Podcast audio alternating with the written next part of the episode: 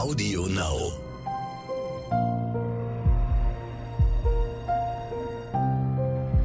Verbrechen von nebenan. True Crime aus der Nachbarschaft.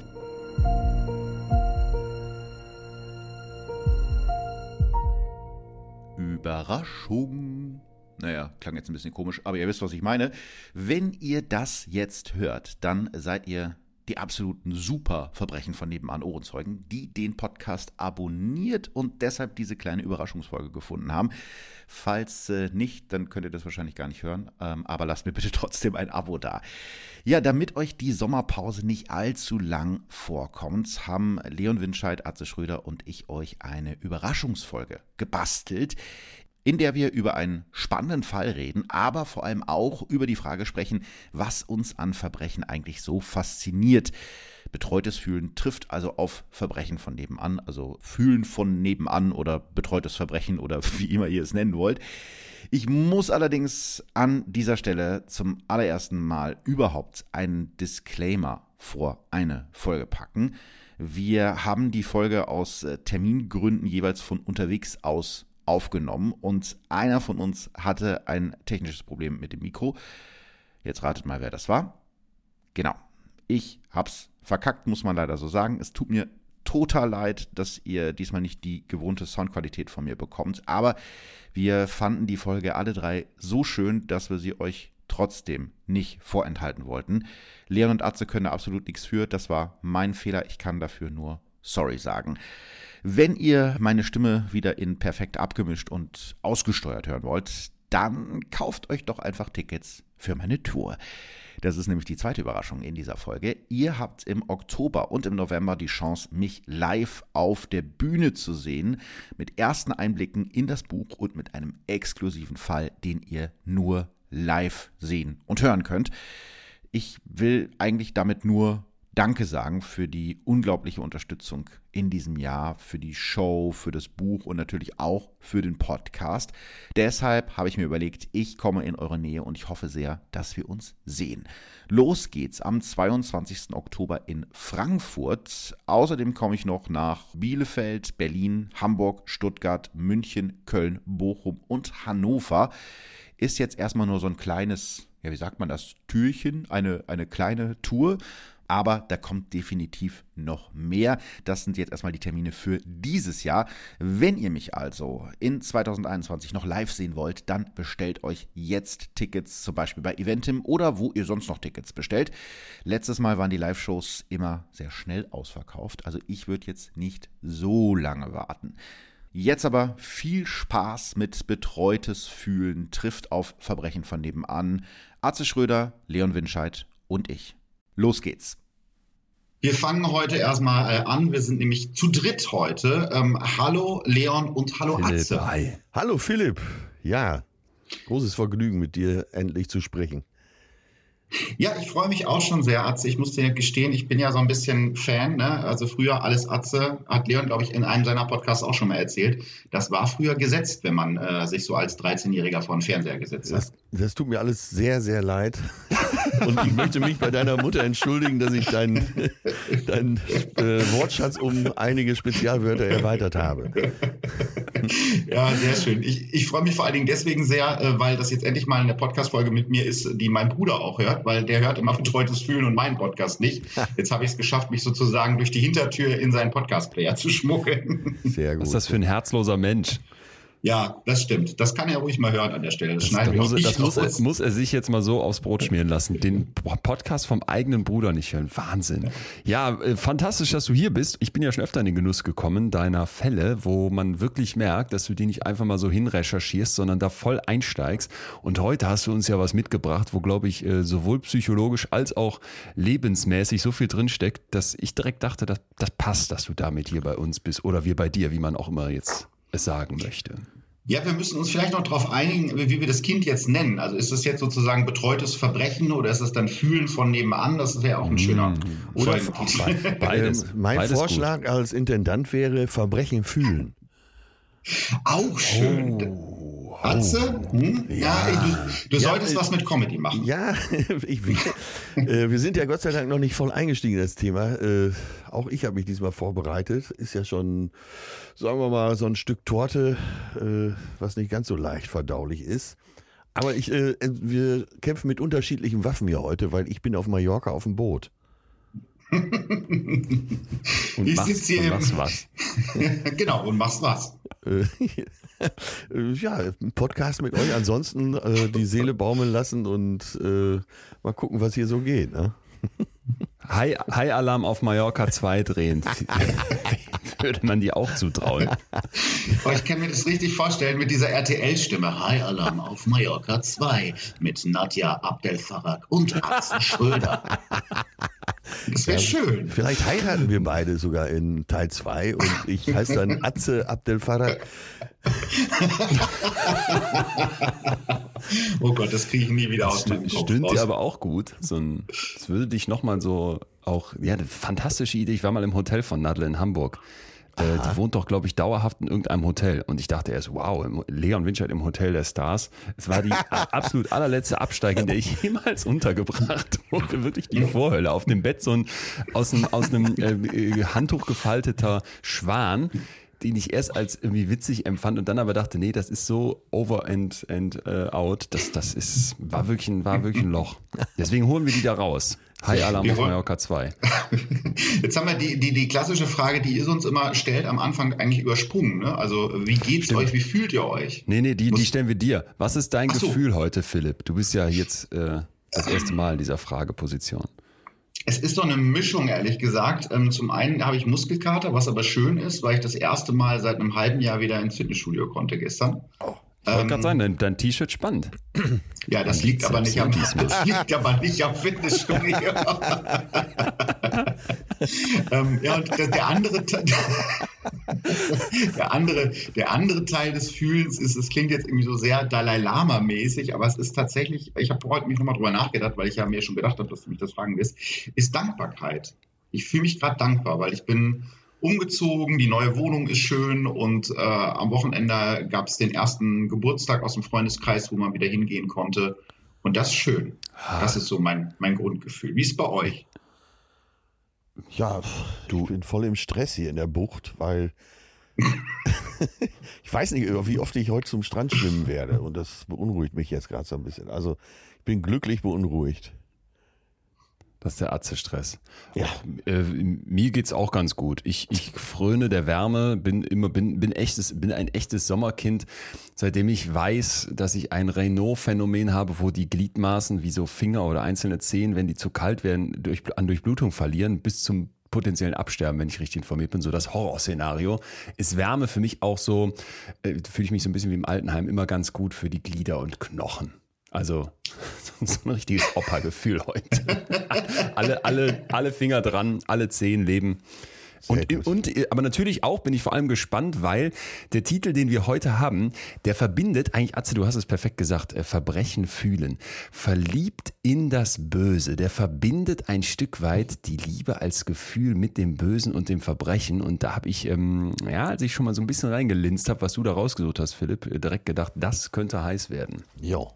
Ja, ich, ich habe mich so gefreut, als ich den Fall gefunden habe, weil ich gedacht habe, der ist, also der wird Leon und Atze Spaß machen, sofern man das sagen kann, weil das eben genau diese beiden Themen verbindet. Wenn ihr mögt, können Ja. wir gerne loslegen. Ja, Ja. sehr gerne. Los geht's. Achso, noch eine Sache, Triggerwarnung, das müssen wir, glaube ich, vorweg sagen, denn es geht in diesem Fall und auch in den Schilderungen, die wir hören werden, um Mord an Frauen und auch um sexualisierte Gewalt. Wer also sagt, damit habe ich eher ein Problem, dann empfehlen wir vielleicht diese Folge zu überspringen oder sie zumindest nicht alleine zu hören. Damit würde ich aber sagen, ist alles bestellt, was zu bestellen war und äh, Philipp, du startest rein. Vielen Dank. Die Frau, die am 1. September 1995 für 1100 Mark im Monat das 25 Quadratmeter große Einzimmer-Apartment im Hamburger Stadtteil Hohenfelde mietet, nennt sich Tamar de Gaal. Dieser Name ist genauso falsch wie die Geschichte, die sie wahrscheinlich dem Vermieter erzählt hat. Niemand in dieser bürgerlichen Nachbarschaft direkt am Kanal soll wissen, wer sich hier bald verstecken wird. Ihr neuer Nachbar ist einer der gefährlichsten Serienkiller Deutschlands. Er hat drei Frauen vergewaltigt, ermordet und furchtbar verstümmelt. Vor zwei Jahren wurde er deshalb zu einer lebenslangen Haftstrafe verurteilt, die er in der forensischen Psychiatrie verbringen soll, obwohl er als untherapierbar gilt. Zu diesem Zeitpunkt sitzt der Heidemörder, so heißt er nämlich, Thomas H., im Hochsicherheitstrakt der forensischen Psychiatrie des Klinikums Nord in Hamburg-Ochsenzoll. Noch. Oh. Teaser, Teaser. Ich bin gemein, ne? ja, also so könnte auch ein sehr, sehr spannender Krimi anfangen, aber jetzt habe ich ja den Fall schon komplett gelesen. Das ist ja alles unglaublich, was dann passierte, oder? Ja, definitiv. Vielleicht können wir ja noch mal kurz was ein bisschen über den Thomas H. erzählen, damit wir das ein bisschen besser einordnen können. Ja. Der wird am 19. Februar 1964 geboren. Sein Vater arbeitet als Bauingenieur. Seine Mutter wird als sehr disziplinierte Frau beschrieben. Ihr Ehemann nennt sich später gefühlskalt. Schon als kleines Kind ist Thomas nicht gesund. Er erbricht sich ständig. Ärzte stellen bei ihm einen Hirnschaden fest, der wohl auch seine Reizverarbeitung beeinflusst. Als Thomas 13 ist, wirft er in einem Streit mit seiner Mutter Möbel um und bricht ihr das Handgelenk. Auch in der Schule läuft es für ihn nicht besonders gut. Die Lehrer kommen nicht mit ihm zurecht. Nach seinem Abi findet er keinen Studienplatz und auch in seiner kaufmännischen Ausbildung scheitert er. Dafür hat er einen Schlag bei Frauen. Viele seiner Ex-Freundinnen werden ihn als zärtlichen Liebhaber beschreiben. Einige von ihnen wundern sich aber im Nachhinein über seine Vorliebe für Fesselspiele. Im Mai 1988 steht Thomas H. zum ersten Mal vor Gericht. Er hat im Januar 88 eine 19-jährige Gymnasiastin auf offener Straße überfallen und in seine Wohnung gezerrt. Dort knebelt er das Mädchen, fesselt sie an Händen und Füßen und bedroht sie mit einem Messer. Das Amtsgericht Hamburg-Wandsbek verurteilt ihn deshalb wegen Nötigung, Freiheitsberaubung und vorsätzlicher Körperverletzung zu einer Bewährungsstrafe. Eine psychologische Begutachtung gibt es nicht und Thomas H. wird nicht in die Sexualstraftäterkartei aufgenommen. Okay, erstmal ja schon ziemlich krass bis hierhin, dass so offenbar die Ex-Freundinnen von ihm auch so ein bestimmtes Bild haben. Ich glaube, darüber müssen wir später auch nochmal sprechen. Und vielleicht mal kurz der Hinweis, dass so Fesselspiele und wo das dann eben überkippt in etwas, wo du von, ja, von etwas Krankhaftem sprechen musst, etwas, was eben nicht mehr klar geht, natürlich ein Stück weit nicht immer ganz einfach abzugrenzen ist. Ne? Der ja. Punkt, an dem, wo die andere Person aber eben nicht möchte, was hier passiert, muss ganz klar als die rote Linie betrachtet sein. Und das scheint ja dann hier überschritten zu sein. Warum wird er dann jetzt nicht in die Sexualstraftäterkartei aufgenommen? Ja, wollte ich gerade sagen, die Frage äh, ploppt ja auf, dass warum das nicht sofort als sehr heftig eingestuft wird, oder? Stimmt, ja. ja. Ja, ja, ich finde das ganz interessant und wenn man überlegt, im Nachhinein ist man natürlich immer schlauer, aber das ist tatsächlich ein Punkt, wo man schon das erste Mal eigentlich eine Grenze hätte setzen ja. sollen. Das passiert aber nicht, weil laut dem Gericht nicht auszuschließen ist, dass Thomas H. bei seiner Tat gedacht hat, dass die Schülerin die sexuellen Handlungen auch gewollt hätte. Also heute würde man das astrein Victim Blaming nennen, aber damals war man, glaube ich, in Deutschland noch nicht so weit. Also die haben halt gesagt, er konnte ja nicht wissen, dass ihr das nicht gefällt. Ähm, sie hat mehrmals Nein gesagt und er hat sie mit einem Messer am Hals bedroht. Da kann ja. man doch denken, das könnte Leuten ja auch gefallen. Ja, fantastische, fantastischer Gedankengang. Toll. Ja, ja, ja, Ironie, genau. Ironielampe wieder aus, fast schon zynisch. Okay. Ähm, was die Behörden allerdings nicht wissen können zu dem Zeitpunkt, der Thomas H. hat da schon seinen ersten Mord begangen.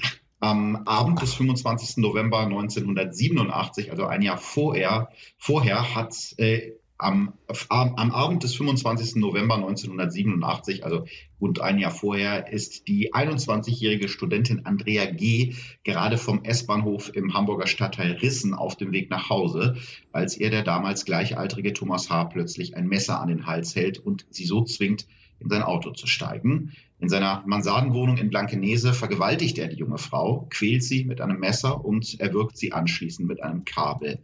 Die Leiche von Andrea G. wird erst zwei Tage später an einem Feld an der Landstraße 320 im Kreis Segeberg in Schleswig-Holstein gefunden. Zwar können die Ermittler damals Spermaspuren an der Leiche sichern, eine DNA-Kartei gibt es damals noch nicht. Deswegen kann der Mord halt damals noch niemandem zugeordnet werden.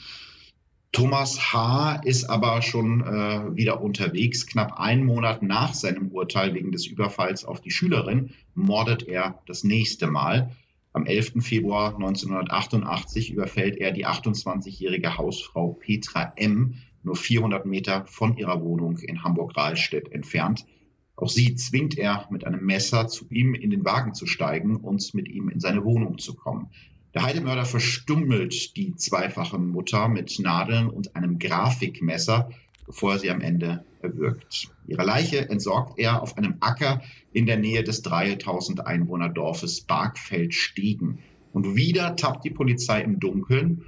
Thomas lebt ein unauffälliges Leben, arbeitet als Grafiker und hat mittlerweile eine Freundin, die von all dem nichts mitbekommt. So sagt sie das zumindest später aus.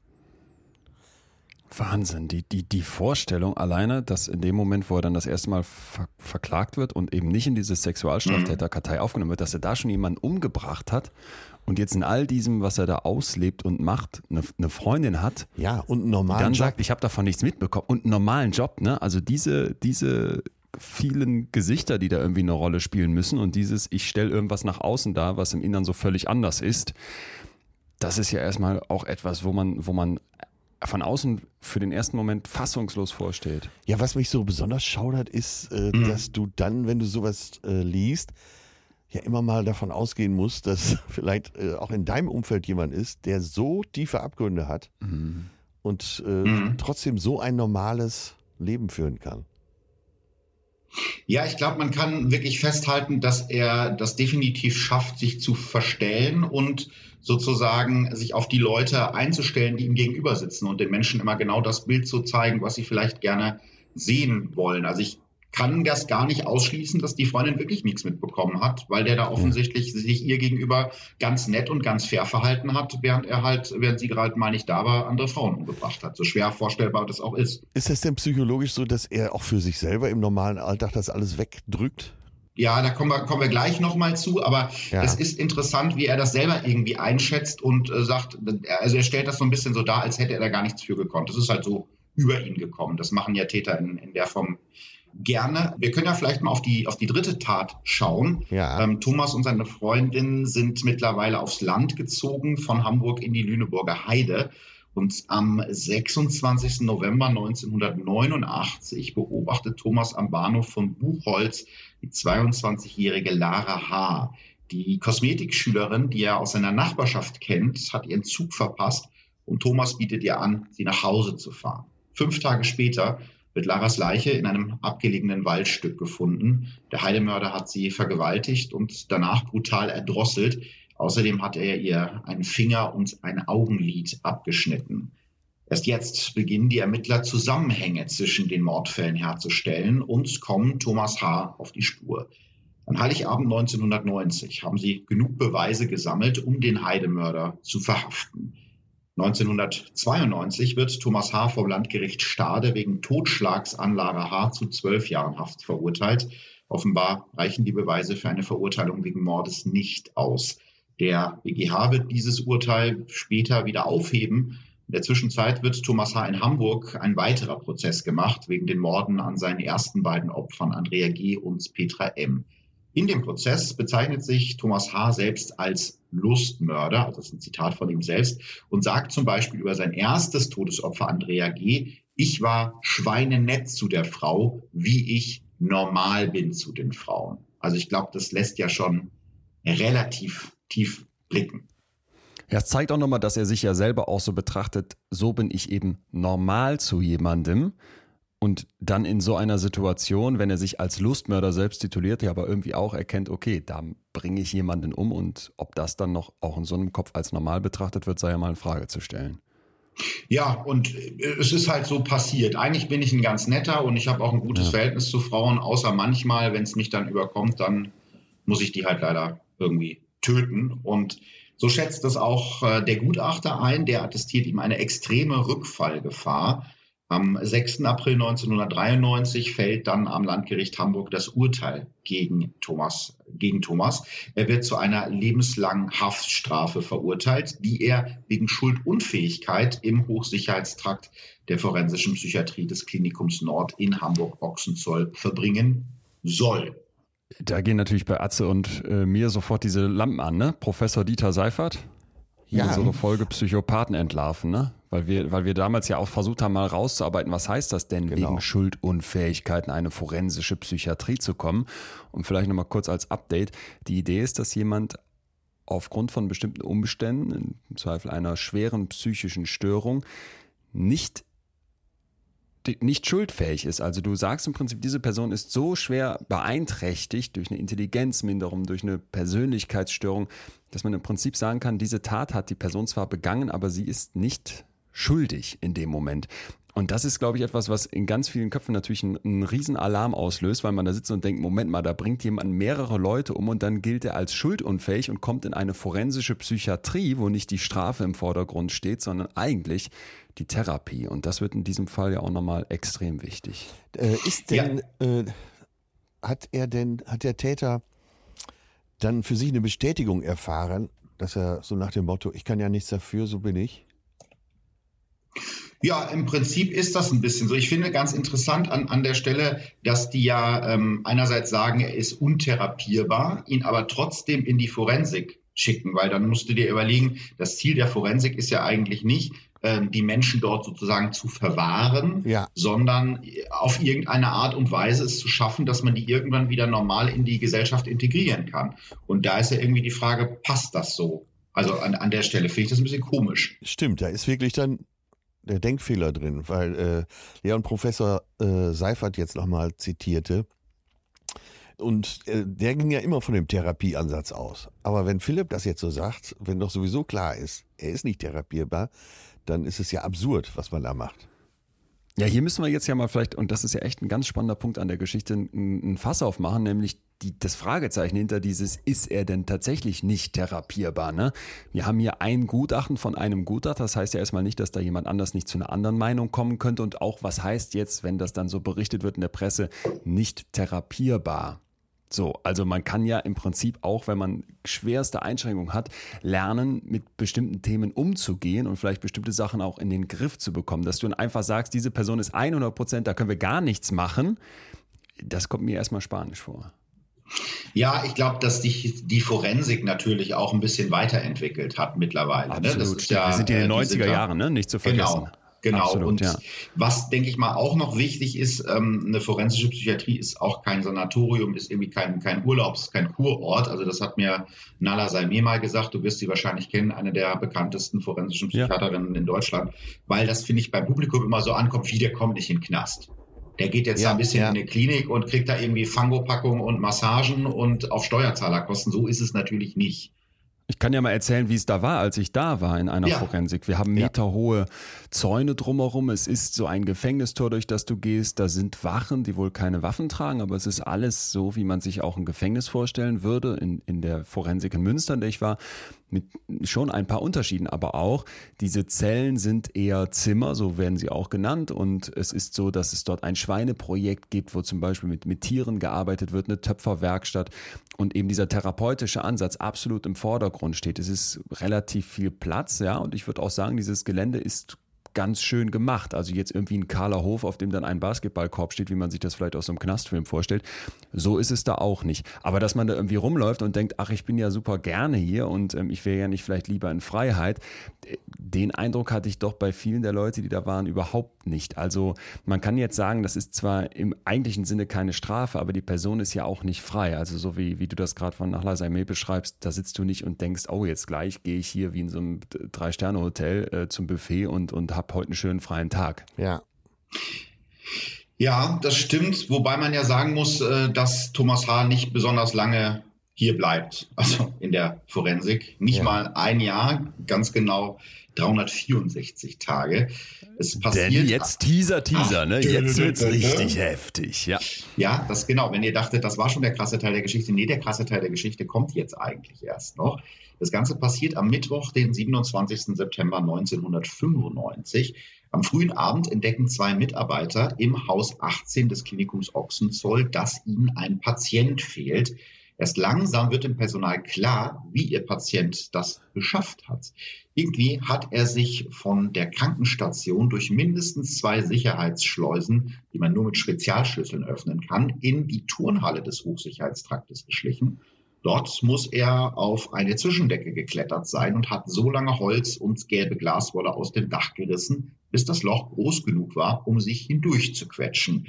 Mit einem Seil aus der Turnhalle hat er sich dann vom Turnhallendach in die Freiheit abgeseilt und von da verliert sich seine Spur. Der Heidemörder ist abgehauen und eins ist ganz schnell klar, er hatte Hilfe dabei.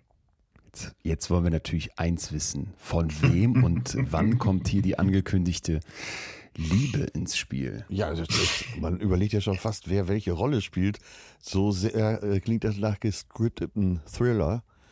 Ja, Wie, wie, wie, wie, aber war's leider mit der, nicht so. wie mit der Presse in dem Moment? Waren alle dabei, die ganzen Revolverblätter?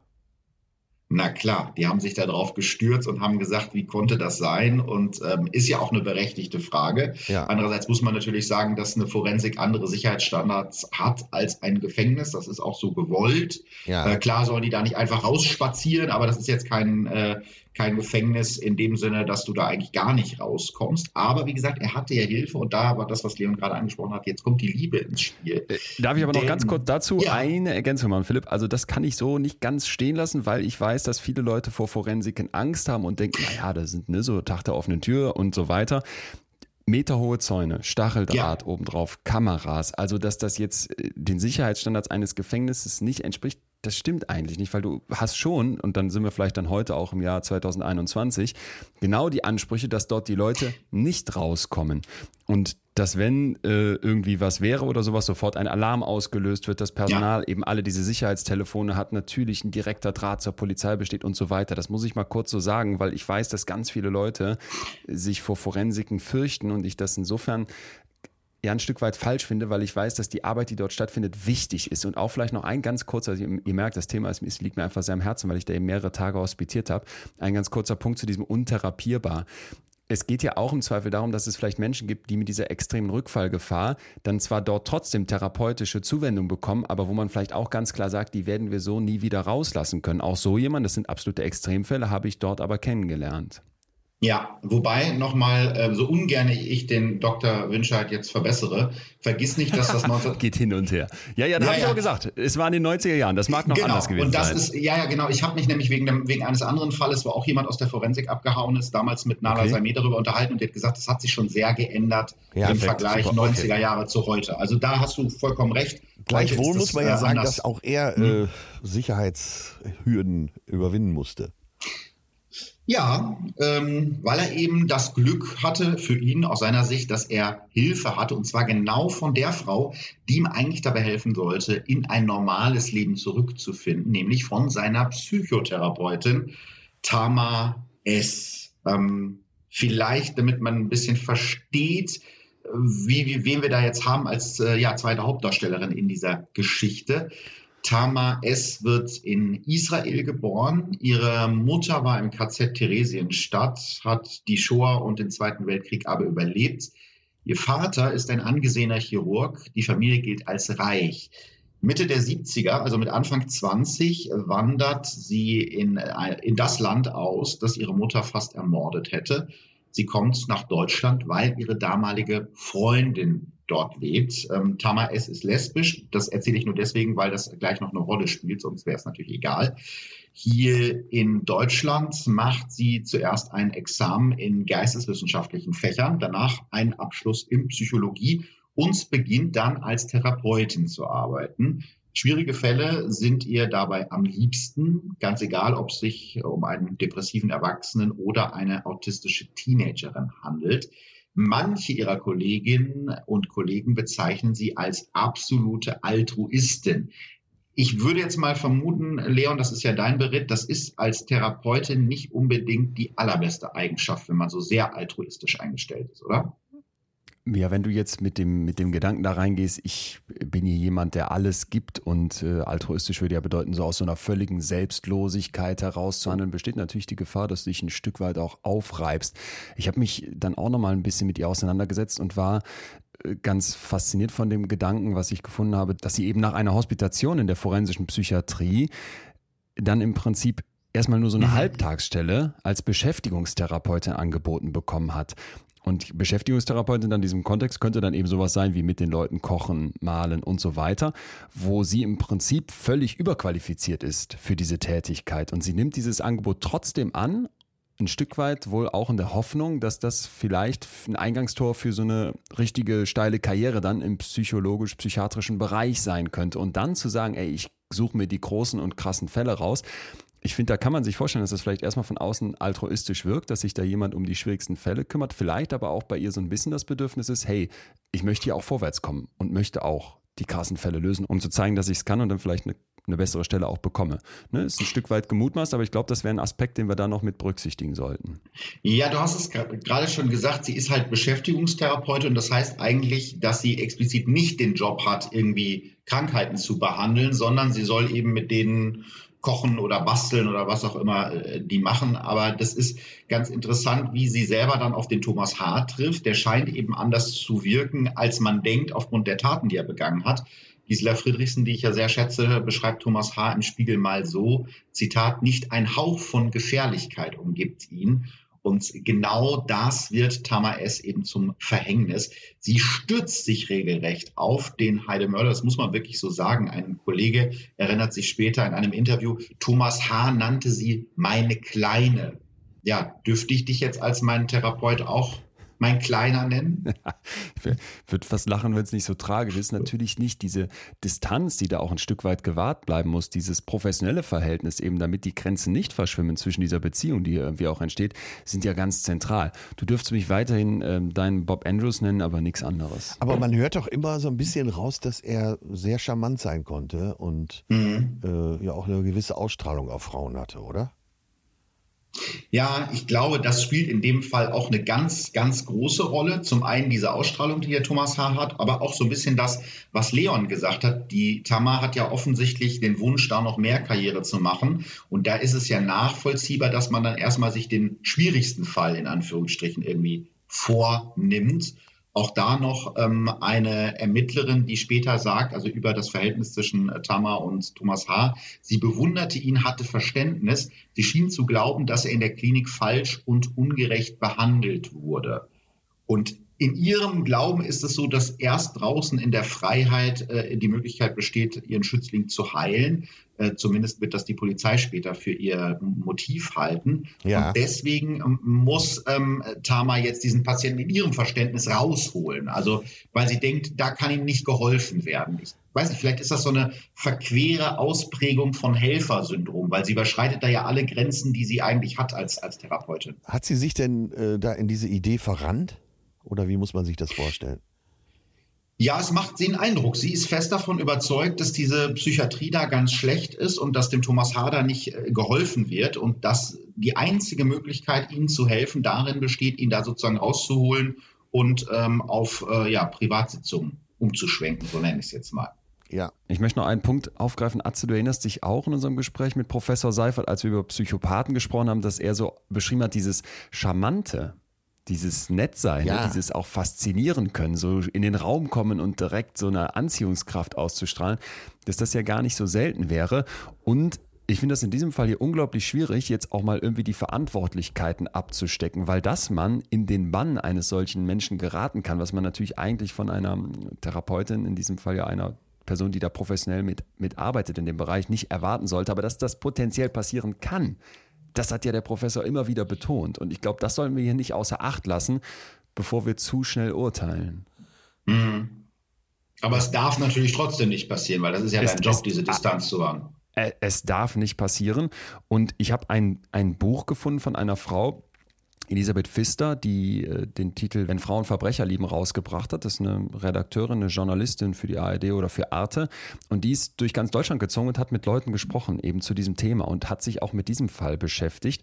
Und ich finde eine Idee von ihr ganz spannend, die sie aufschreibt. Vielleicht muss man sich das was dann kommt, so vorstellen, eine ehrgeizige, nicht mehr ganz junge Psychologin, weit unter Wert eingesetzt, trifft auf die größtmögliche Herausforderung und einen höchst prominenten Fall und sie glaubt, den Mann therapieren und heilen zu können. So, ne? Überhaupt erlebt man sie, das hast du eben schon in dieser Klinik als äußerst engagiert. Trotz ihrer Halbtagsstelle bleibt sie meist den ganzen Arbeitstag über in der Abteilung und ah. nimmt an allen Visiten und Besprechungen teil, aber die Kollegen empfanden sie als zunehmend unzufrieden das ist nochmal das, was ich eben dachte, ne? was wir vielleicht berücksichtigen müssen. Hier ist jemand, der vielleicht auch einen Teil der Karriere jetzt hier versucht, nochmal anzugehen und eben offenbar sich massiv hier in die Idee verrennt, diese Person, wo die anderen sagen, das geht nicht, den kriegen wir nicht einfach so wieder hin, dass der mal wieder frei rumläuft oder dass der überhaupt vielleicht auch therapierbar wäre in einem Ausmaß, wo man danach sagen könnte, ja, das, das klappt wieder. Ähm, da ist sie ja im Prinzip jetzt der Gegenpunkt zu. Und dass man sich da rein es klingt ja bei ihr auch, klingt ja so, ne? Äh, nach einer äh, absoluten Selbstüberschätzung. So, Stimmt. Äh, ja. ich, ich erkenne, dass das System hier so nicht funktioniert und ich werde das ändern. Das ja, super. Weiß noch Atze auch, ich zitiere den immer so gerne. Der, der Seifert sagte doch auch sofort, dass diese Supervision an der Stelle so wichtig ist. Und das hatte ich ja auch Ja. mitbekommen, als ich da vor Ort war. Es wird sich beraten im Team. Und er meinte, wenn dann Einzelpersonen plötzlich so, so merken, dass sie irgendwie ganz alleine sind auf weiter Flur, dass das oft ein schlechtes Zeichen ist und dass das deswegen unglaublich wertvoll ist, sich auszutauschen mit anderen und auch anderen Blick auf die eigenen Fälle werfen Ja, zu lassen, ja. um eben zu verstehen, bin ich vielleicht auf dem Holzweg oder was passiert, wenn nochmal ein anderer Kopf mit drauf guckt. Ja, stimmt. Da kann man sich auch nochmal vorstellen, wie dieses äh, Fest, Festfahren oder Verrennen stattfindet. Ja, und Philipp, äh, Ja, man, man kann sich doch äh, jetzt schon oder aus dem Winkel, aus dem wir jetzt da drauf schauen, sieht man doch, dass sich da äh, zwei äh, auch aufeinander zubewegen.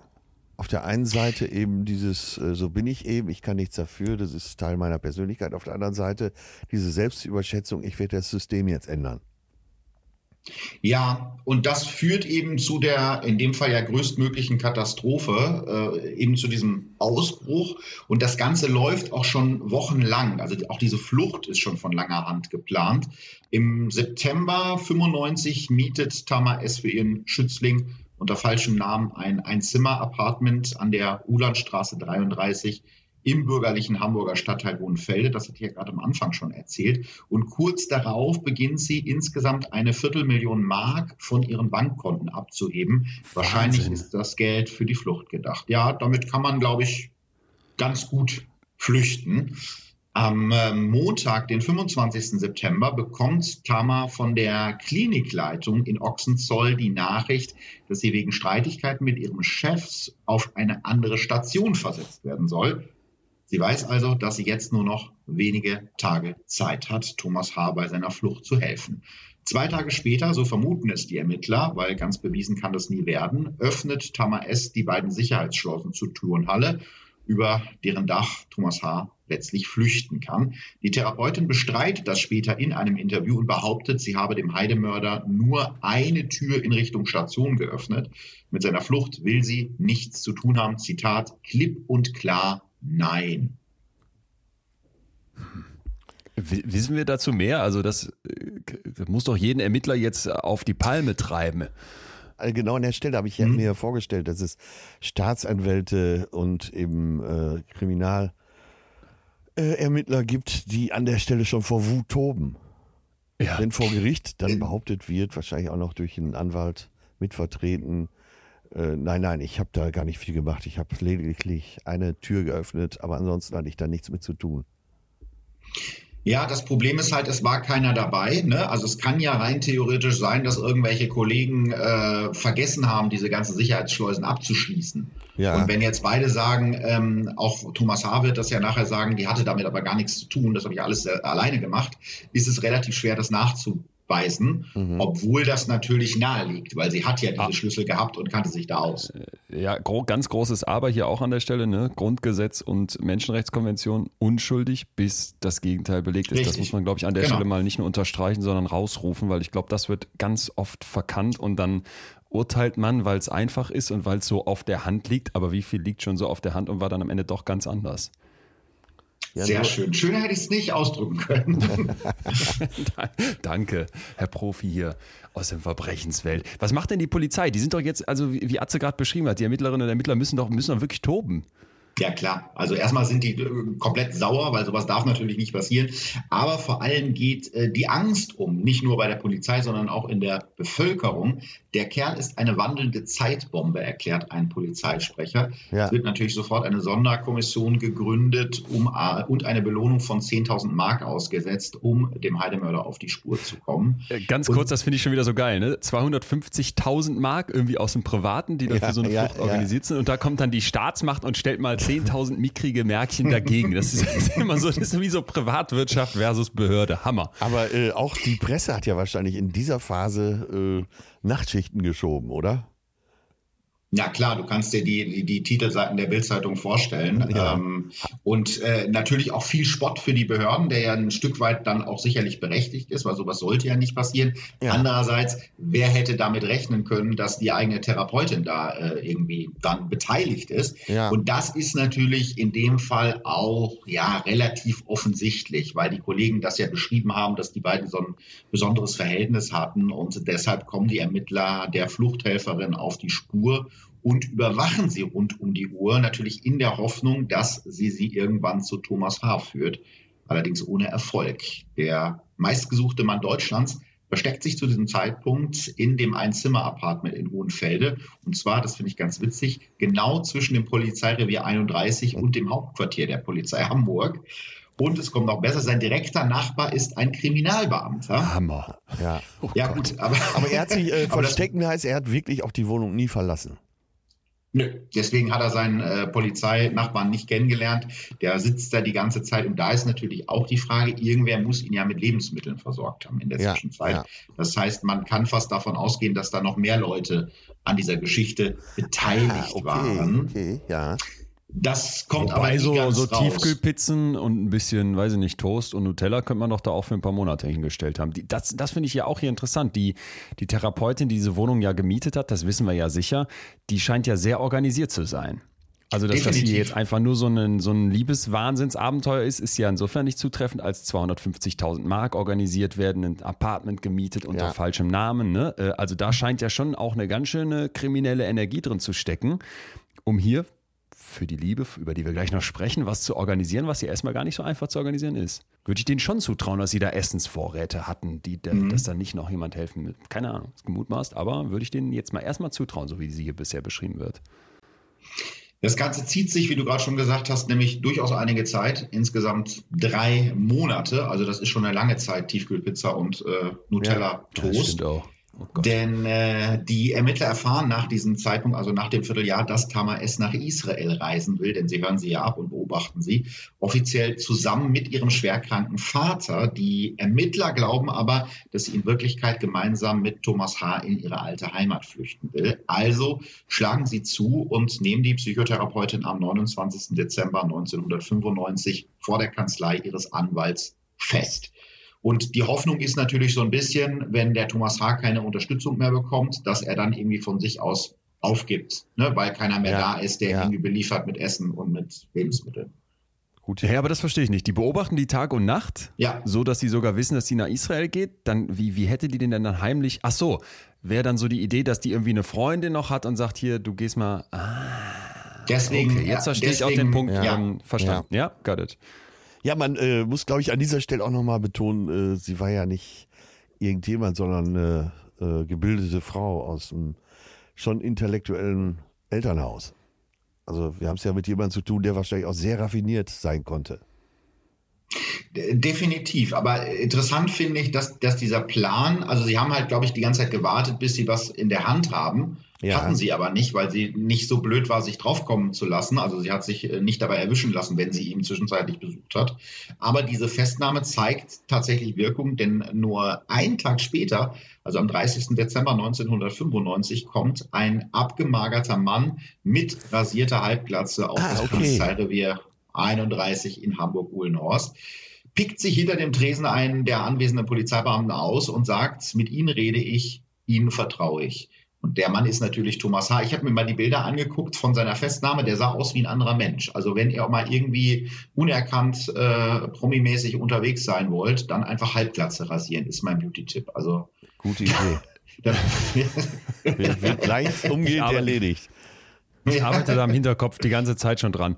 Ich finde hier wieder dieses Psychopathische spannend. Du kommst in diese Polizeistation rein, nicht jetzt irgendwie hier, ich bin der Verbrecher, ich stelle mich demütig und unterlegen oder wie auch immer, sondern mit ihnen rede ich, ihnen vertraue ich. Ne? Macht, ich pick mir einen raus, ich bleib hier irgendwie der. Ich finde ich find das schon wieder so, das finde ich auch schon wieder sowas, was sowas äh, Narzisstisches auch ja. hat. Ne? Ich, ich komme da rein und übernehme sofort wieder das Ruder, anstatt mich hier irgendwie unterzuordnen. Genau, die Macht bleibt bei mir sozusagen. Ich, ich bestimme ja, die ich Spielregeln. bestimme die Regeln. Ja. Genau, ja. Und was ich auch ganz interessant finde, ist, wie er dann, also was er dann als erstes aussagt. Da spielt natürlich auch wieder Selbstmitleid so eine ganz große Rolle. Ähm, Thomas H. behauptet, er sei nur geflüchtet, um die Welt auf die aus seiner Sicht äh, furchtbaren Zustände in der forensischen Psychiatrie aufmerksam zu machen. Und der Spiegel interviewt ihn kurz nach seiner Festnahme und fragt ihn, ob er nochmal abhauen würde. Und dann sagt er, nein, nochmal stehe ich das nicht durch. Aber das ist ja dann zum ersten Mal äh, so ein Zugeben von ähm, äh, Ohnmacht. Ich schaffe das nicht mehr. Mhm. Ja. Zeigt aber auch, weil das finde ich, kann man sich vorstellen, wenn du dann abgemagert da stehst, drei Monate völlig isoliert, äh, ein alleine, ne, was weiß ich mit welchem Essen, äh, rasiert auf dem Kopf, ohne diese Frau äh, direkt greifbar zu haben, mit der du das da irgendwie alles durchgezogen hast, auf die du vielleicht selber auch ein Stück weit ja stehst, dass das eine massive psychische Belastung ist, finde ich, kann man sich auch ausmalen. Äh, äh, gleichzeitig jetzt so diese Nummer äh, direkt ein Spiegel-Interview geben und da irgendwie in die Polizeiwache reinkommen, sofort das Ruder in die Hand nehmen, ist das jetzt so, dass der dann den großen Auftritt braucht? Also wie geht es jetzt auch medial weiter, Ja. nachdem ja alle Blätter da sofort auf den Schlagzeilen berichtet haben? Ich muss sagen, dass ich es sehr ungewöhnlich fand, dass die Behörden dem Spiegel das gestattet haben, mit einem frisch Ja. festgenommenen ein Interview zu führen. Stimmt. Aber vielleicht war das damals anders, als man das heute machen würde. Also für Thomas H. war es das dann aber erstmal mit dem großen Auftritt, denn er kommt ja dahin zurück äh, zu dem Ort, den er ja so hasst, in die forensische Psychiatrie nach Ochsenzoll. Interessant, eine Strafe für seinen Ausbruch bekommt er nicht. Das haben wir ja schon äh, bei Verbrechen von nebenan, ich glaube, Ja. Folge 49 gelernt. Das reine Abhauen aus der Psychiatrie oder aus dem Gefängnis ist nicht strafbar, es sei denn, man äh, begeht eine Sachbeschädigung, weil man die Gitterstäbe durchsägt oder so. Das wäre dann was anderes. Äh, Und weil damals für Wer wird Millionär gelernt, noch kurz der Hinweis für alle betreutes, äh, für alle betreuten FühlerInnen. Das liegt daran, dass die, dieses Streben nach Freiheit im Grundgesetz höher eingestuft wird als das, was du dann da im Prinzip als, als Strafe absetzen, absetzen musst. Korrigiere mich, Philipp, ist das so richtig erinnert? Ja, das ist, das ist die, die, äh, das ist der Hintergedanke, wobei man ja bei Thomas H. sagen muss, er wollte ja gar nicht in die Freiheit. Das war ja nur ein Nebeneffekt. Er wollte ja eigentlich nur auf diese schlimmen äh, Zustände aufmerksam machen. Er, er wollte der Aus- Gesellschaft Gutes tun. Genau, eigentlich, eigentlich Helfen, genau wo er das. kann. Helfen, wo er kann. Äh, ein Ja. gutes Stichwort zu, zu, zu Tamar S. Äh, die muss sich natürlich verantworten für ihre Fluchthilfe. Und zwar ab Mai 1996 vor dem Hamburger Landgericht. Auch da ist sie so, dass sie ja den Auftritt inszeniert. Sie liest dann ab dem zweiten Verhandlungstag eine Erklärung vor und die ist 130 Seiten lang. Darin äh, führt sie aus, dass die forensische Psychiatrie, für die sie ja selbst lange gearbeitet hat, Zitat, Menschen einsperrt, die Therapie verdient hätten. Auf die Anklagebank gehört ihrer Meinung nach nicht sie selbst, sondern die Psychiatrie an sich. Für die Psychotherapeutin war die Flucht die einzige Möglichkeit, dem verurteilten Serienmörder Thomas H. zu helfen. Das hatten wir eben schon ausgeführt. Ich glaube ehrlich gesagt, das ist jetzt meine Theorie, dass das reiner Selbstschutz ist, das nachher so auszuführen. Weil einer klugen Frau muss ja klar sein, dass sie einen Fehler gemacht hat. Also ich kann mir das nicht vorstellen, dass man selber sich da so verrennt, ehrlich gesagt. Ähm, einerseits ja und andererseits nochmal, wir sind ja in den 90er Jahren, da hat sich zum Glück einiges getan. Es gibt aber eine großartige Folge, ich meine von SWR 2 Wissen, dem Podcast, wo die sich auch mit Psychiatrien beschäftigen und eben mal nicht nur jemanden wie den Herrn Professor Seifert als Gast haben, also so von der, von der, von der Position her, sondern Mhm. auch mit Be Betroffenen sprechen, die dort untergebracht sind und natürlich auch mit ähm, Interessensvertreterinnen. Ich glaube, es ist eine Frau vor allem, die sich eben für die, für die Patientinnen und Patienten dort stark macht. Und es schon ein Thema ist, dass wenn du in die Forensik kommst, du jetzt nicht wie beim Knast weißt, ich bin hier für XY Jahre, sondern ne, erst wenn die Therapie durch ist und man dann dort vor Ort sagt, du kannst raus, natürlich kontrolliert durch Instanzen wie Gericht, Anwälte und so weiter, ist ja auch ganz wichtig, dann kommst du raus. Und es ist schon immer ein Thema auch, bin ich jetzt in der Psychiatrie einfach nur untergebracht oder in der Forensik, ja, so gesehen, oder ist es tatsächlich so, dass hier gut an mir gearbeitet wird? Das heißt, jetzt einfach sozusagen, das ist kein Thema, wäre, glaube ich, falsch. Vor allem, äh, weil es auch, ich meine, in den 70er, 80er Jahren auch noch so durchaus Einrichtungen in Deutschland gab, wo man Menschen mit, mit schwersten Störungen wirklich einfach weggesperrt hat und sich überhaupt nicht um die gekümmert hat. Wir haben da also auch eine Historie, Ja. wo, sich, wo sich echt erstmal noch einiges tun musste, bis wir dann heute so, so tolle Einrichtungen wie die in Münster haben, wo wirklich ein, ein guter Job auch am Menschen direkt gemacht wird, wie ich das damit habe erleben dürfen. Ja, ich glaube, Leon, du hast natürlich insofern recht, dass das, das, was sie anspricht, da steckt Wahrheit drin. Und das ist vielleicht auch eine Erklärung, warum das Urteil gegen sie relativ milde ausfällt. Das Hamburger Landgericht verurteilt sie Ende Juli 1996 zu zwei Jahren Haft. Sieben Monate ihrer Strafe hat sie bereits in U-Haft abgesessen. Der Rest wird zur Bewährung ausgesetzt. Die Psychotherapeutin verlässt das Gericht also als freie Frau und doch muss sie natürlich beruflich einen hohen Preis zahlen. Während ihrer, während der Untersuchungshaft, während ihrer Untersuchungshaft stirbt ihr Vater, ohne dass sie sich von ihm verabschieden kann. Ihre langjährige Lebensgefährtin verlässt sie und ihren Job als Therapeutin wird sie in Deutschland nie wieder ausüben dürfen. Also das ist mehr Strafe, als, sage ich mal, die Haftstrafe vermuten lässt, definitiv. Ich habe an der Stelle äh, spontan gedacht, so, die packt jetzt ihre Koffer, geht nach Israel und beginnt da ein neues Leben. Aber es kam ganz anders. hat ja echt Ja. genug hinter sich, einen riesen Scherbenhaufen, aber es kommt, kommt ganz anders. Und das finde ich ist jetzt auch irgendwie das, wo man Ja. sich so fragt, okay, da wird die Geschichte ja auch nochmal richtig heftig. Ja, So. ja. Ja, ja, also das, wenn man denkt, das ist schon seltsam, es wird halt noch seltsamer. Im November 96 wird dann bekannt, dass Tamar S. und ihr ehemaliger Patient Thomas H. heiraten wollen. Sie selber sagt dazu, also das ist ein Zitat, Thomas ist der erste Mann, in den ich mich verliebt habe. Für eine Lesbe ist das ein etwas merkwürdiges Gefühl. Ja, totaler Hammer. Also, Krass. Ich ne? kann mir das nicht vorstellen. aus dem äh, Drehbuch, selbst für Hollywood, würde das rausgestrichen, weil unglaubwürdig. Aber ist Tatsache. Die Leute, Ja. die High Alarm auf Mallorca geschrieben haben, die, die, die könnten sowas schreiben. Aber so sitzt du da wirklich vor und denkst dir, es, es kann doch nicht wahr sein. Ja. Ich, ich glaube, damals hat man das gar nicht so sehr hinterfragt, weil das ja noch so ein bisschen diese James Bond-Mentalität war. Ne? Wenn die mal von einem richtigen Mann geküsst wird, dann, dann, dann merkt sie schon, dass sie eigentlich keine, keine Lesbe ist. Aber aus heutiger Sicht ist das irgendwie sehr, sehr schwer nachzuvollziehen. Ja. Und die beiden heiraten tatsächlich am 13. März 97. Tamar S. trägt einen wollweißen Strickpullover, eine helle Hose, darüber einen grauen Mantel. Auf ihren frisch frisierten Haaren sitzt ein brauner Männerhut, als sie aus dem Taxi steigt und an den wartenden Reportern vorbei in das rote Backsteinhaus am Holstenglassis huscht. Ihr zukünftiger Ehemann ist schon Stunden vorher mit einem Gefangenentransporter zum Untersuchungsgefängnis gebracht worden, wo die Trauung stattfinden soll. Nur der Standesbeamte und zwei Trauzeugen sind dabei. Die Hochzeit fand statt. Wir konnten sie nicht verhindern. Mehr möchten wir dazu nicht sagen, erklärt eine Sprecherin der Hamburger Justizbehörde, später der Mopo. Eigentlich hatten die beiden, also Thomas und Tamar, gehofft, auch die Presse bei der Hochzeit dabei zu haben, um mit den Fotos Geld zu verdienen. Aber da ist die Behörde eingeschritten. Zitat, Herr H. und Frau S. werden zu gegebener Zeit zwei von einem Anstaltsbeamten gefertigte Fotos zur persönlichen Erinnerung behalten. Ja. Ähm, Da ist wieder die Behörde. Da kommt die Behörde wieder durch. Ne? Ja, ja. Also ich, es ist ja etwas, was mir in den Fällen immer wieder äh, begegnet, dass dann wirklich nachher die Kriminellen versuchen, mit ihrem eigenen Promi-Status in Anführungsstrichen Kasse zu machen. Und das finde ich besonders in dem Fall frech. Ja, fre frech ist in dem Zusammenhang wirklich ein schönes Wort. Äh, die Presse, Ja. äh, es hat natürlich wahrscheinlich täglich angestoßen, weil da war was los. Keine Rede von Sommerloch. Ja, Einerseits frech und andererseits aber doch auch. Also ich, ich bin ja hier der Letzte, der immer sagt, man, man muss irgendwie Verständnis für diese Sachen haben, aber ich unterscheide ja gerne in Verständnis und Verstehen. Und wenn ich jetzt versuche, mich mal da hinein zu versetzen, nachzuvollziehen, die 250.000 sind weg wahrscheinlich für diese Flucht. Diese Wohnung musste gemietet Ja. werden. Der Job ist weg, die, die Beziehungen sind weg, der Vater ist irgendwie gestorben. Dass du dann sagst, ach du Schande, irgendwie will und muss ich mir ja hier auch wieder ein Leben aufbauen. Das ist doch was. Und nochmal, es gab ein, ein Interview, ich meine, mit dem Stern.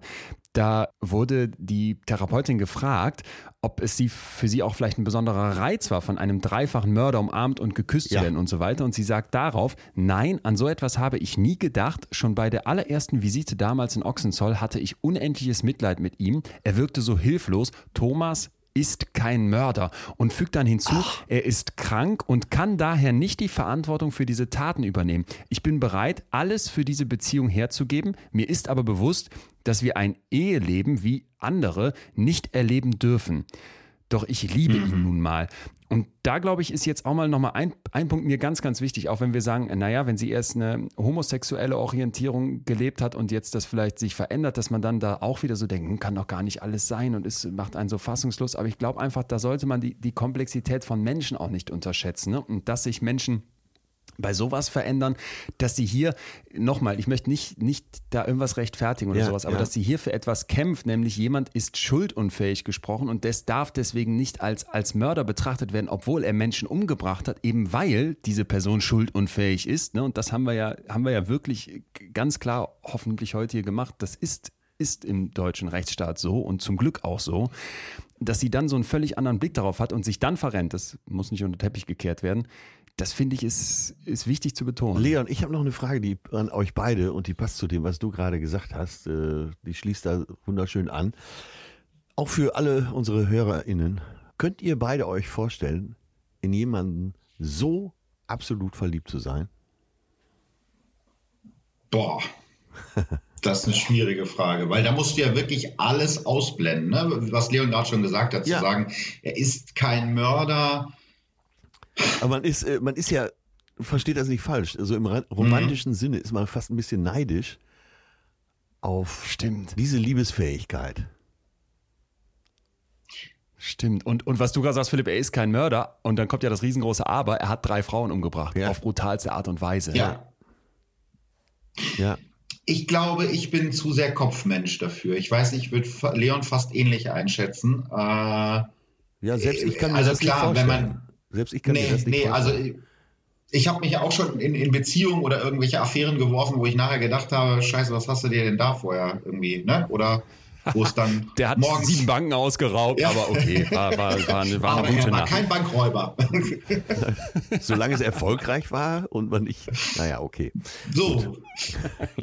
Äh, ich darf mal kurz Mutter Winscheid zitieren an der Stelle, weil ich die äh, mal mit, mich mit der unterhalten habe, ob die, wenn ich jetzt irgendwie wen umgebracht hätte oder sowas, mich im Knast besuchen würde. Und äh, meine Mutter ist eine sehr liebende Mutter, aber auch die hat dann irgendwann gesagt so, boah, ich glaube, also ich meine, wenn ich mich jetzt richtig erinnere, dass sie, dass sie auf jeden Fall zu Besuch käme, aber dass es so bestimmte Punkte gibt, wo dann einfach so Grenzen sind, ne? Und ich, also, ich muss das so sehen wie Philipp. Die, die Vorstellung, die einerseits irgendwie so, ja. du hast gerade gesagt, so was Romantisches haben könnte, ja. Liebe, egal, ne, was ist. Nee, hm. das könnte ich, glaube ich, also das könnte ich, nee, könnte ich nicht ausblenden, auf keinen Fall. Also ausblenden sowieso nicht und ich könnte so jemanden auch nicht lieben. Die Vorstellung, dass du jemand anderen umgebracht hast. Ja. Und ich sage es jetzt auch mal, das ist jetzt meine ganz persönliche Meinung, selbst wenn die Person dann für schuldunfähig erklärt wurde, würde mich das jetzt auf dieser emotionalen Liebesebene, glaube ich, nicht, nicht loslassen. Na danke. Also von dir, von dir kriege ich schon mal keinen Besuch im Knast. also Atze, Doch, ich, ich würde dich, wohl, ich würd dich, ja, ich würde dich wohl im Knast auch. besuchen. Äh, das, ja. das schon. Aber ich glaube, dass äh, da jetzt wirklich zu verlieben ist ja nochmal eine andere Nummer. Ich glaube, ich könnte auch dieses Kopfkino nicht, nicht ausschalten. Stell dir mal vor, du liegst dann im Bett und denkst dann bei ihr oder bei ihm, äh, diese Hände haben jemanden umgebracht. Also das könnte ich gar nicht ja. ausblenden. Ja, okay. Ja, ja. Äh, ich denke da genauso. Ich äh, habe auch ganz bewusst jetzt so provokant gefragt, aber ist ja ein legitimer Gedanke, oder? Definitiv. Ich kann ja vielleicht mal erzählen, wie die, wie die Liebesgeschichte der beiden äh, ja. noch, noch weitergeht, weil, wie Leon gerade schon gesagt hat, ähm, normales Eheleben mit Einfamilienhaus und Garten und Golden Retriever ist natürlich irgendwie da nicht möglich. Die beiden haben nämlich das Problem, dass Tama S. Äh, als äh, frisch gebackene Ehefrau natürlich gerne Thomas H. besuchen würde, aber sie hat ähm, Hausverbot in Ochsenzoll, was auch irgendwie nachvollziehbar ist, ja. nachdem sie ihm da beim Ausbruch geholfen hat. Ja. Ähm, also liefern sich die beiden einen jahrelangen Streit mit den Behörden. 2003 klagt Thomas H. sogar auf den Vollzug seiner Ehe. Er will Tamar S. regelmäßig und ungestört im Besucherraum der Klinik treffen dürfen. Ja. Das Hamburger Landgericht weist die Klage ab und begründet das mit der Gefahr für Leib und Leben, der sich Tamar S. sonst aussetzen würde. Ja. Ich finde das jetzt ganz persönlich eine seltsame Begründung, weil das ist ja ihre eigene Entscheidung Also das ist ja, ist ja genauso, als wenn man Menschen alles verbietet, was potenziell tödlich ist. Also da musst du dann Leuten auch trinken und rauchen und Bungee-Jumping verbieten, weil sie will es ja unbedingt. Und wenn sie sich den Risiken bewusst ist, finde ich, darf man ihr zumindest das nicht verwehren. Oder wie sie Im Moment das? ist denn die Annahme, wenn wir die beiden dann in einen Raum lassen, dass, der, dass er sie dann umbringen könnte, weil dagegen könnte man doch bitte Sicherheitsmaßnahmen treffen. So begründet das das Gericht, warum sie das nicht zulassen wollen. Ah, ja. Sie sagen, wenn sie das okay. zulassen würden, würde ja äh, Gefahr für Leib und Leben bestehen. Und das finde ich ist ein bisschen eine schlechte Begründung, weil wenn, wenn sie das selber will, dann, ne? Äh, ja, aber man muss ja auch Leute zum Teil vor sich selbst schützen. Ja, äh, gerade, wir leben ja in Zeiten, wo man Leute vor sich selbst schützen muss. Ja, das, das, das stimmt. Also ich, ich finde es halt immer nur äh, schwierig in dem Fall, weil ich glaube halt, sie weiß ja durchaus um das Risiko und ähm, das liegt ja letzten Endes auch äh, in, an den Behörden dafür zu sorgen, dass da nichts passiert. Weil das müsste dann ja bei anderen Ehefrauen von Mördern auch so sein, dass die sich ständig in Gefahr begeben, wenn sie ihren Liebsten dann im Knast besuchen. Also ich ja, glaube, die haben einfach nach einer Begründung gesucht. Ja, aber äh, abschließend, stellt euch die die Reaktion der Öffentlichkeit vor, wenn ihr wirklich da was passiert und wie die Behörden zur Verantwortung gezogen würden. Ja. In demselben Haus, ne? Ja. Vorgemerkt. So, Philipp, wie endet denn jetzt unsere besondere Liebesgeschichte? Ja, das endet äh, ein bisschen äh, traurig. Äh, so wie ich gehört habe, können sich die beiden mittlerweile sehen, aber eben natürlich nicht zusammen leben. Tama S. lebte zuletzt mittellos in Hamburg, so schreibt das zumindest die Mopo. Ihr Ehemann, der Heidemörder Thomas H., sitzt nach wie vor in der Forensik und wird wahrscheinlich nie mehr freikommen. Also das heißt, der Vollzug der Ehe, sofern sie denn noch besteht, wird wahrscheinlich nicht ja. oder ja, niemals stattfinden. Also eigentlich ein ganz mhm. trauriges Ende von dieser Geschichte. Ja, total. Vor allem, weil sie ja mit dem, mit diesem, mit dieser, ja, wenn auch dann verrannten Idee, aber ja erstmal angetreten ist, ihm, ihm zu helfen. Und woher das jetzt kam und dass wir da vielleicht jetzt hier aus dem Rückblick versuchen können, mutmaßend irgendwelche Erklärungen herbeizuführen, ist ja alles mal das eine. Aber erstmal finde ich auch, genau wie du gerade sagst, es ist einfach eine sehr, eine sehr, sehr tragische Geschichte. Ja. Und ähm, eine, wo gerade ihre Rolle, finde ich, auch, auch etwas ist, wo du, wo du schon ein Stück weiter sitzt und denkst, das, das tut einem auch leid. Dieses Helfen, dass da so jemand rauskommt, wenn sie das denn getan hat. Sie hat es ja zumindest dann danach mit der Wohnung definitiv getan und so weiter. Ja ist eigentlich ist, ist, ist schrecklich und ist falsch.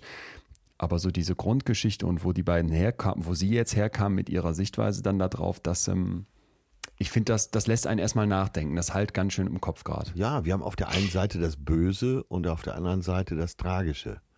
Und das kommt auch noch zusammen. Das ist schon eine, eine sehr, sehr, sagen wir mal in Anführungsstrichen, interessante Mischung. Erlebst du das denn öfter, Philipp, in den Fällen, die du so behandelst, dass diese, dieses Faszinierende, dieses irgendwie auch Anziehende, da ist so jemand, der so, so schreckliche Taten begangen hat und die Schuldunfähigkeit sei jetzt mal dahingestellt, aber da ist erstmal jemand, der hat drei Frauen umgebracht. So, mhm. dass das Leute anzieht?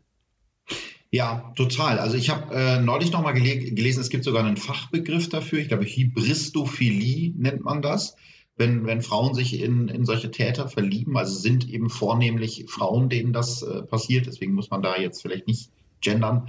Und ich finde das so spannend, weil das, glaube ich, für uns, das haben wir ja gerade schon gesagt, ähm, schwer nachzuvollziehen ist.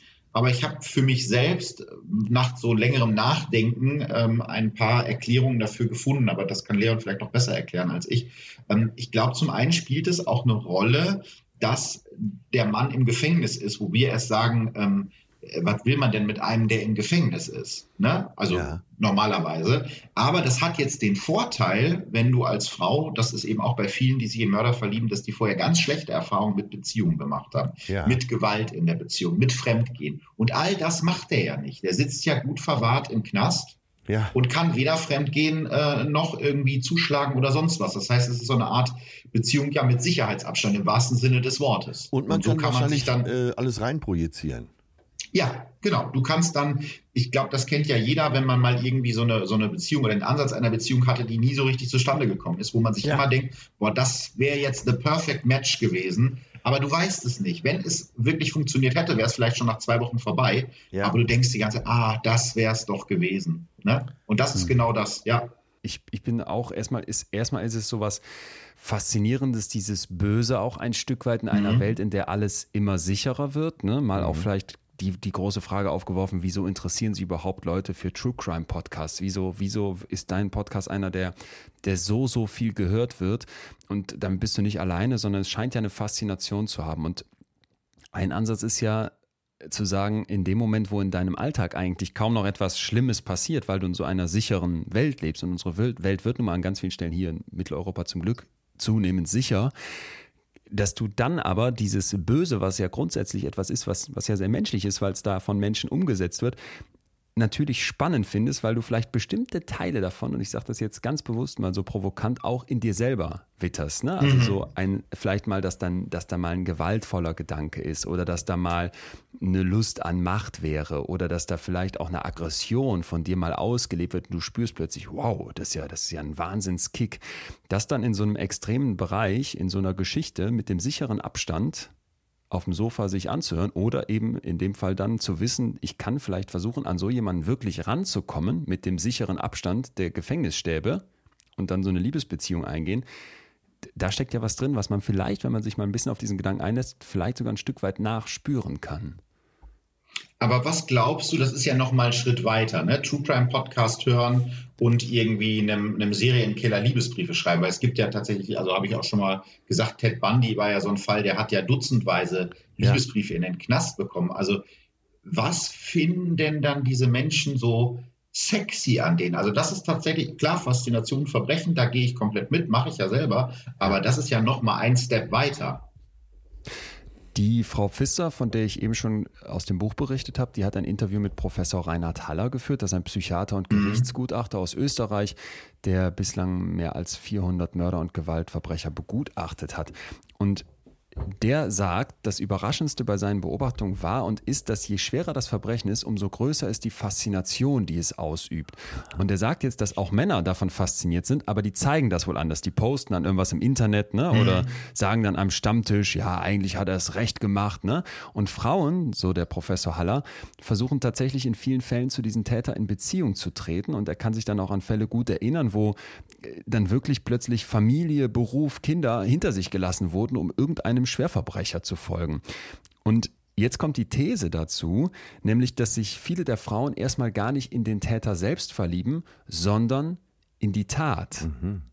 Ja, und das Motiv dazu könnte sein, so Professor Haller, dass die Tat im wahrsten Sinne des Wortes verrückt ist. Also so herausgerückt aus unserem normalen Denken, aus unserem Alltag, aus dem, wie wir vielleicht die Welt so wahrnehmen, dass gerade das, dieses Entrückte, einen anziehenden Effekt hat. Mhm.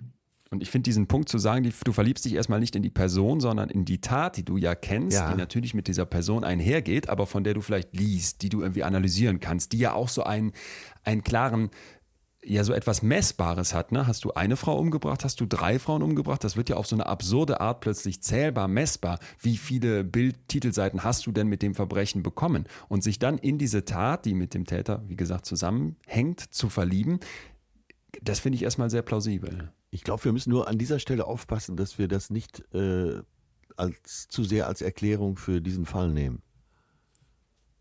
Ja, das glaube ich auch. Da haben andere, andere Faktoren eine Rolle gespielt, ja. Stimmt, weil hier kannte man sich ja, ne? Und hier Ja. war es jetzt nicht einfach die Tat von außen, sondern hier war es ein Und auch ein diese, diese massive Selbstüberschätzung bei der ganzen Sache. Ja. Aber ich glaube, dass, also was du gerade gesagt hast, das, das spielt ja schon eine Rolle, glaube ich, auch bei Frauen, die sich in, in Mörder verlieben. Ja. Ähm, oder, oder diese Faszination von Frauen äh, an Bad Guys, weißt du, Ja, also an, an ja. Arschlöchern, die dann sagen, ja, aber ich werde das schaffen. Bei mir wird der ganz anders Ja, sein. ich ja, habe das ja. schon so oft im Freundeskreis äh, erlebt, dass bei Freundinnen von mir, da standen Ja, die nettesten Typenschlange stimmt, ja. und die haben sich für den größten Vollasi entschieden, weil die der Überzeugung waren, bei mir wird der aber ganz anders. Bei mir wird der nicht fremdgehen. Ja. Hat äh, nicht geklappt. Spoiler. So, Mit dem, ne? mit, wenn man- an den Schulzeiten dachte, warum bin ich nicht so assi, dann würde ich auch mal eine abkriegen. Stimmt, stimmt, stimmt. Stimmt. Die Frauen gehen abends schön mit Leon in ein schickes Restaurant, um dann nachts besoffen bei mir anzurufen.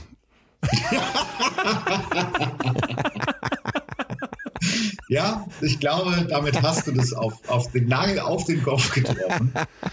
Äh, ein Punkt aber hier, äh, ihr lieben beiden, bevor ähm, wir uns irgendwie dem Vorwurf ausgesetzt sehen müssen, dass wir jetzt hier Ja. wieder urteilen und so sind die Frauen Ja, und so ja, sind die ja. Männer. Ich finde, das, da muss man einfach mal unglaublich vorsichtig sein. Der Professor macht noch einen Punkt auf, den ich unglaublich wichtig finde. Wir hatten das heute auch immer wieder und sind vielleicht dann nochmal nah bei unserem Fall. Man muss auch bedenken, dass viele dieser Schwerverbrecher den Charme des Psychopathen haben, so wörtlich. Das sind Menschen, vor denen man zunächst sehr selten Angst hat oder die man gar unsympathisch findet. Es sind, so sagt er weiter, Meisterpsychologen und zwar von Natur aus. Das ist nicht angelernt. Sie beherrschen das Eingehen auf Menschen in einer absoluten Perfektion.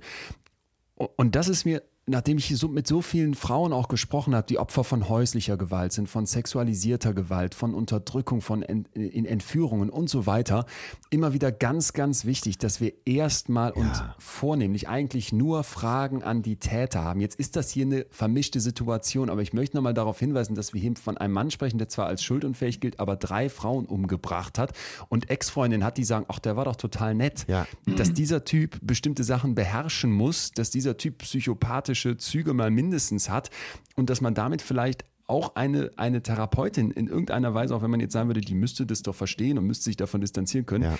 zum Opfer machen kann, das ist mir, ein, ist mir ein, ein ganz, ganz wichtiger Punkt hier noch. Ja, äh, das hat Professor Seifert ja auch immer wieder betont. Eben dieser Charme, der da im Spiel ist. Dieser angeborene Charme bei Psychopathen. Aber Leon, denk doch mal alleine an unsere gemeinsame Folge Horrorhaus von Höxter, an den Wilfried W. Das ist ja auch kein klassisch schöner Mann, wo du dich jetzt auf der Straße nach umdrehen würdest. Ähm, wohnt in einem komplett zugemüllten Haus, ist arbeitslos äh, und seine äh, offizielle Schwester, in Wirklichkeit ist es seine Ex-Frau, wohnt noch mit im Haus. Und trotzdem schafft er das, so viele Frauen zu sich zu locken, die dann auch wirklich zu ihm in dieses Haus ziehen. Also irgendeine Faszination muss der dann ja ausüben und muss ja dann auch irgendwie, ja, darüber haben wir auch in der Folge lange gesprochen, es schaffen, diese Frauen so sehr für sich zu gewinnen, dass die das auch eben alles mitmachen. Ja. Und ich glaube, es ist gut, dass du die Folge nennst. Wer hier möchte von, von unserer Fühlen-Community, sollte da dringend mal reinhören. Ich glaube, es ist echt die perfekte Ergänzung zu dem heutigen Fall. Verbrechen von nebenan, das Horrorhaus von Höxter. Einfach mal suchen, weil da wirklich man auch nochmal mehr in diese, in die, in diese Täter-Thematik reinkommt und gar nicht so sehr jetzt auf, auf Seiten der, ja, des Opfers dann ein Stück weit ist, sondern man wirklich versteht, was macht da ein Täter auch an perfiden Methoden, um sowas zu schaffen. Ja. Ja, total. Ich würde jetzt gerne noch mal die etwas größere Frage aufmachen. Ähm, wir hatten sie ja schon so ein bisschen angeschnitten, ähm, aber direkt an euch stellen. Also Verbrechen ist ja nun mal gerade relativ erfolgreich. Äh, True Crime Podcast, aber auch so Krimis wie Tatort, das gab es ja immer schon. Was fasziniert die Menschen an Verbrechen, an echten äh, Verbrechen? Also wie sieht's bei euch aus? Oder se- seid ihr gar nicht fasziniert und guckt lieber High Alarm auf Mallorca? Das kann ja auch sein. Ja, das, ist, das ist aber jetzt ein Extrem, ne? Es gibt sicher noch Extremes Es Kontra. gibt sicher noch, Kriminell schlecht. noch andere gute Filme außer äh, Tatort und ähm, äh, Notruf Hafenkante.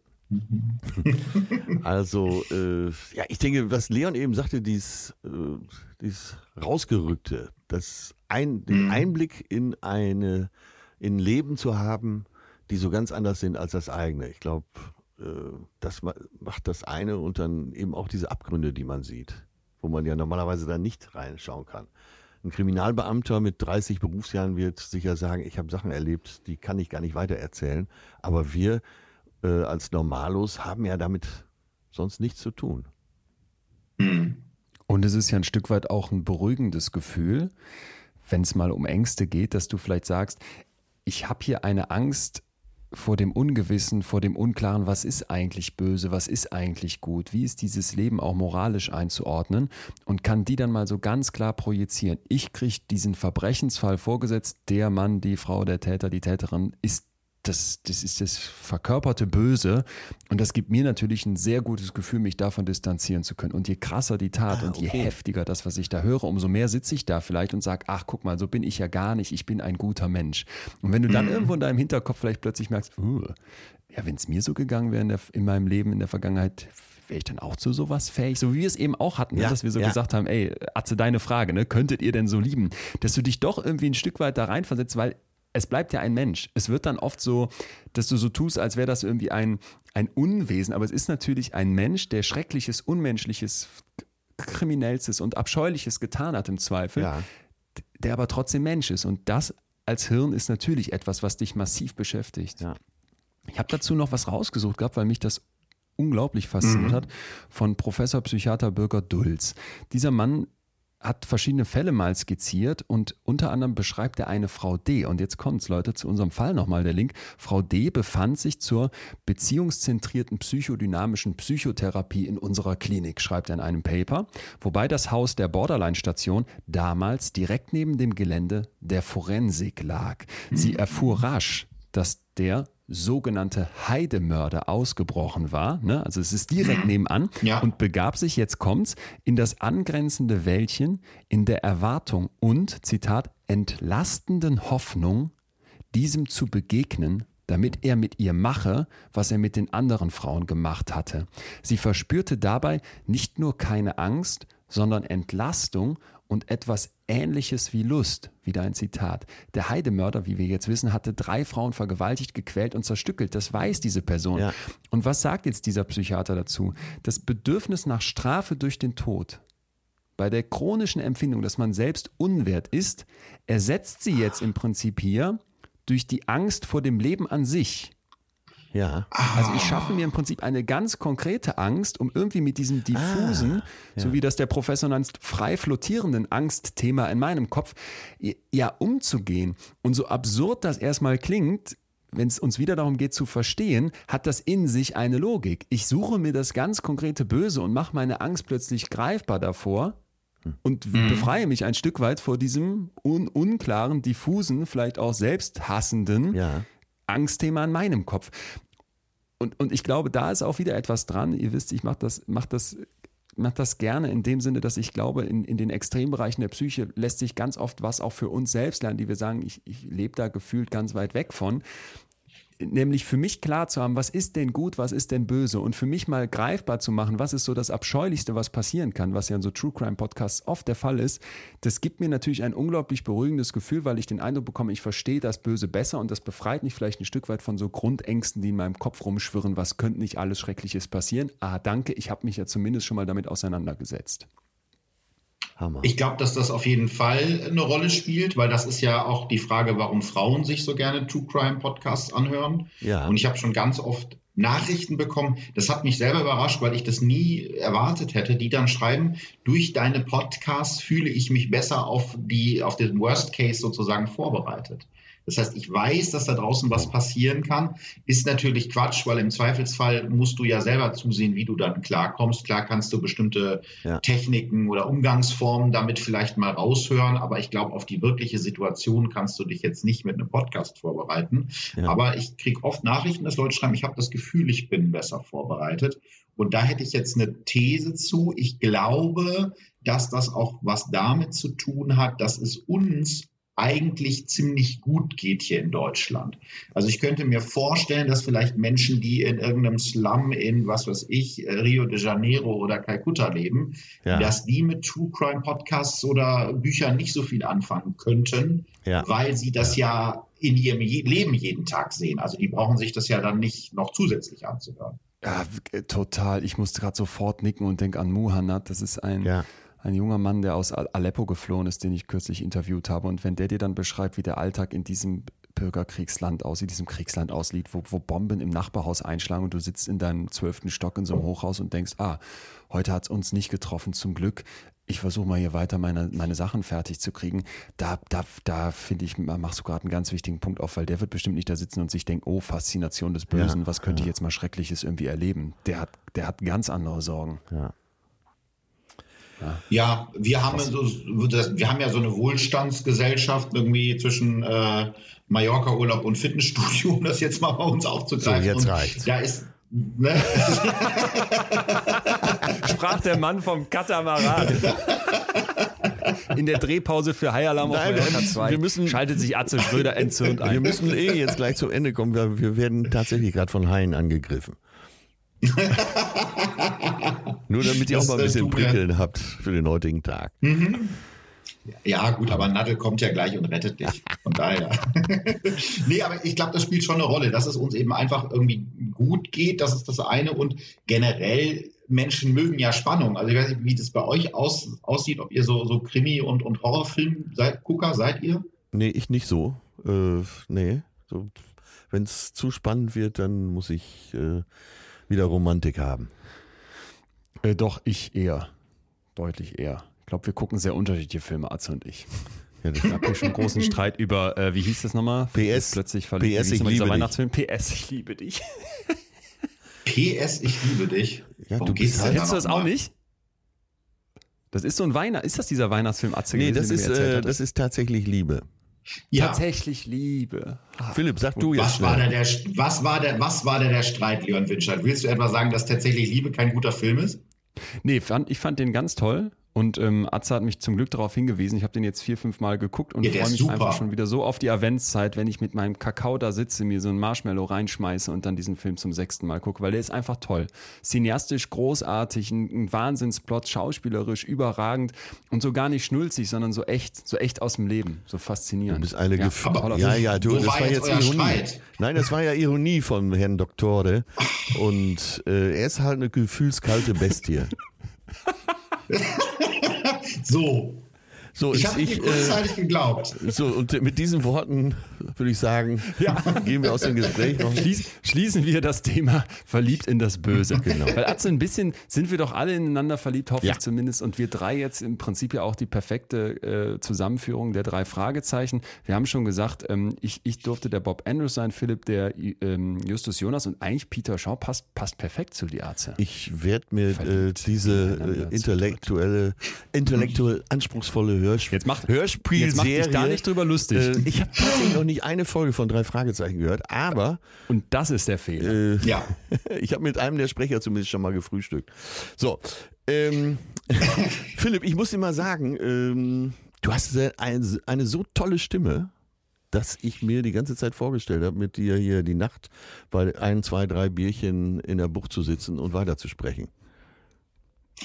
Da würde ich mich sehr darüber freuen. Äh, das können wir ja noch nachholen. Du bist ja, Ja. wahrscheinlich noch ein paar Jahre auf Mallorca da. Genau, und dann machen wir es, äh, dann machen wir es zu dritt und dann haben wir endlich gefühltes Verbrechen.